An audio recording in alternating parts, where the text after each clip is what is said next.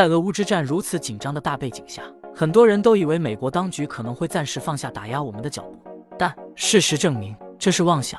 刚刚两个坏消息同时来袭，第一个，微软被爆出停招大量我们中国的部分高校的学生，这个话题一经爆出，一瞬间就已经冲上了热搜榜的第五名，受到无数年轻人的议论关注。具体的消息是这样的：根据网上今天的爆料，微软亚洲研究院 MSRA 被爆出停招国防七子高校及北邮的学生。简单来说，就是微软亚洲研究院开始停招北京理工大学、北京航空航天大学、南京理工大学、南京航空航天大学、哈尔滨工业大学、哈尔滨工程大学、西北工业大学以及北京邮电大学等等的学生。之前我们国家的很多985、211级别的高校，每年都会与国内外很多知名的优秀企业签订合作实习培养学生项目。以微软为例子，作为世界级的互联网企业，微软每年都会与中国的很多高校合作，招收很多我们的学生，与高校共同培养实习，有的是直接合作培养硕士、博士等等。此举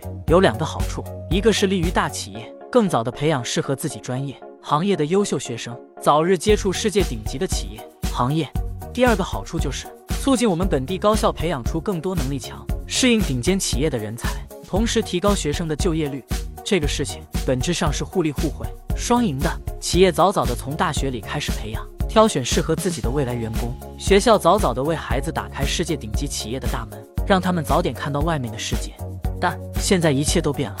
现在不但微软突然关闭了部门高校的这种合作培养学生的实习模式。而且，据更多的网友开始在网上发言，不仅仅是上面这些学校已经被微软拒之门外了，还有很多其他的，包括所有被美国制裁、拉入实体清单的中国的大学，全都已经被微软打入了黑名单。所有上了美国清单的我们中国的优秀大学，都被微软停招了，比如哈工大、西安交大、同济大学等等理工科实力强劲的大学，这些都被美国拉入了重点清单。我刚刚特意去统计了一下。截至目前，美国已经将我国十八所理工科最顶级的高校被划入了美国的实体清单。这十八所我们中国的高校名单分别为：北京理工大学、北京邮电大学、南京航空航天大学、南京理工大学、天津大学、北京航空航天大学、中国人民大学、国防科技大学、湖南大学、哈尔滨工业大学、哈尔滨工程大学、西北工业大学、西安交通大学、电子科技大学、四川大学、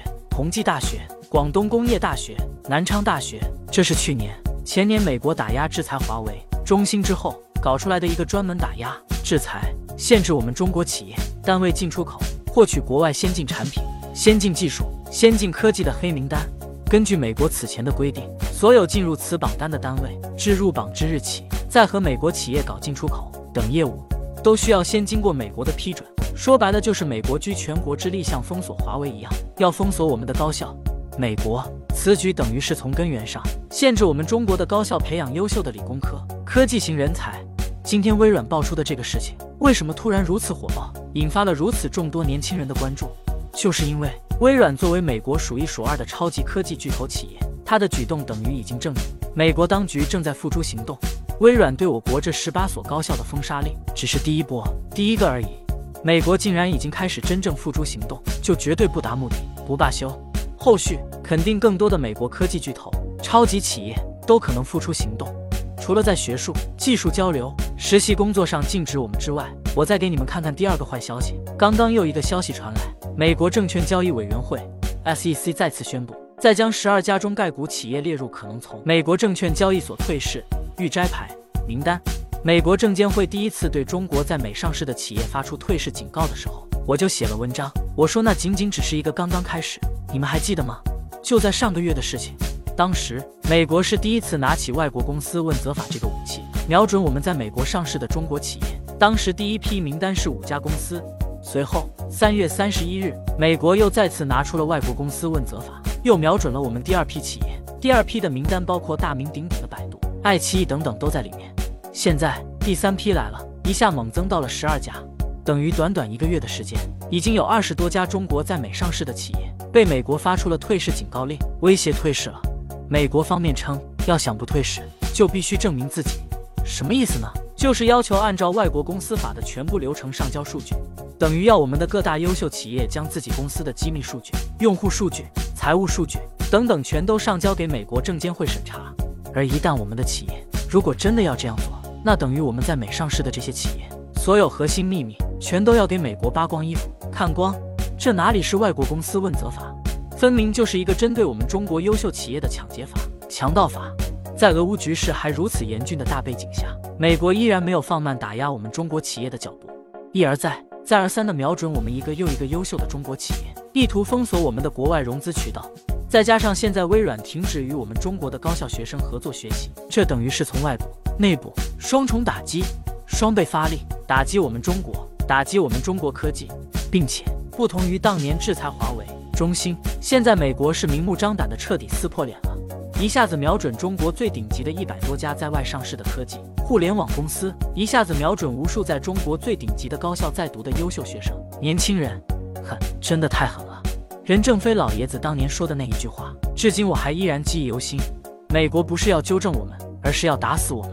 今天发生的这一切，现在真的全都一一应验了。科技战、金融战，不见刀，不见血，但比真刀真枪的战场更凶险百倍。为了打击俄罗斯，美国向俄罗斯发动了金融战、科技战，封锁人家的进出口，联合数十个科技巨头切断人家俄罗斯人民的网络、支付、社交等等网上行为。具体表现包括。将俄罗斯的主要银行踢出全球结算系统，包括美国的科技巨头，从苹果、谷歌开始，再加上亚马逊、微软、Meta、流媒体巨头网飞、Netflix、Roku，切断了俄罗斯的传播口径，以及 PC 巨头惠普、戴尔、汽车巨头宝马、通用、沃尔沃等都向俄罗斯断供，以及 Oracle、SAP 这样的企业云服务商，以及一切电子信息设备服务底层的芯片厂英特尔、AMD、台积电等等等公司。美国为了打压俄罗斯，举全国之力发动了科技战、金融战，直接停止俄罗斯的服务，彻底切断了俄罗斯的互联网服务、芯片、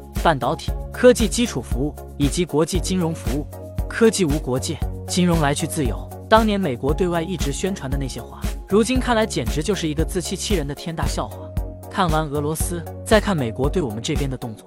从二零一八年开始。美国就不断的对我们挥舞关税大棒，然后不断的开始制裁中兴、华为等等我们中国的科技公司。截至目前，中国已经有不下于七十家科技公司被美国打入了黑名单。从半导体领域到手机、航空、航天等等等，全方位的对我们进行压制、封锁。